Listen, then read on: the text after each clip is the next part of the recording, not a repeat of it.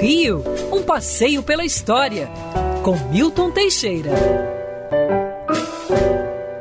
Amigo ouvinte, em 1908 íamos realizar uma grande exposição exposição comemorativa do centenário da abertura dos portos brasileiros às nações amigas. Essa exposição seria realizada na Praia Vermelha e para tal foram construídos vários pavilhões, alguns de alvenaria, alguns de madeira, outros de gesso e outros de metal. Até teatro tinha, tinha um teatro Carlos Gomes. Alguns pavilhões eram imponentes, o de Minas Gerais era tão sólido que sua base base hoje é a Escola Minas Gerais. O pavilhão das grandes indústrias está lá hoje, é o prédio do Museu de Ciências da Terra. O pavilhão das máquinas está atrás do Museu de Ciências da Terra. Mas a maior parte desses pavilhões desapareceu sem deixar vestígios. Foi até construído um cais para atracação de barcas a vapor que fazia o trajeto do centro até a Urca. Esse cais ainda pode ser visto próximo ao quadrado da Urca.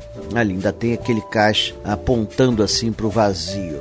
A exposição seria completada com um convite para a visitação do rei Carlos I de Portugal e o príncipe herdeiro Luís Filipe. Portugal passava por uma crise violenta, uma verdadeira bomba prestes a explodir, movimentos de esquerda queriam acabar com a monarquia, a própria monarquia não se mexia muito. Na verdade, os príncipes e os reis portugueses já há muito tinham perdido o vigor da época de Dom Manuel Venturoso. E no dia 1 de fevereiro de 1908, um anarquista assassina o rei Carlos I e o príncipe herdeiro Luiz Felipe.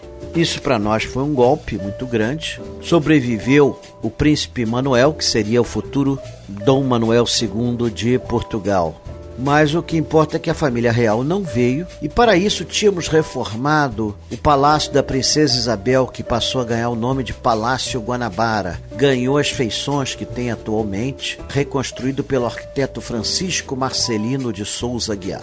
Hoje no salão principal ainda são vistos os móveis que foram adquiridos na ocasião para receber o rei português. Hoje, o Palácio Guanabara é a sede do governo do estado do Rio de Janeiro, um prédio muito bonito e que merecia ser aberto à visitação pública, já que ele possui uma grande cópia de obras de arte de grande valor artístico, inclusive um grande quadro a óleo de Antônio Parreiras retratando a morte do fundador do Rio de Janeiro, Estácio de Sá, além de esculturas, móveis suntuários e etc.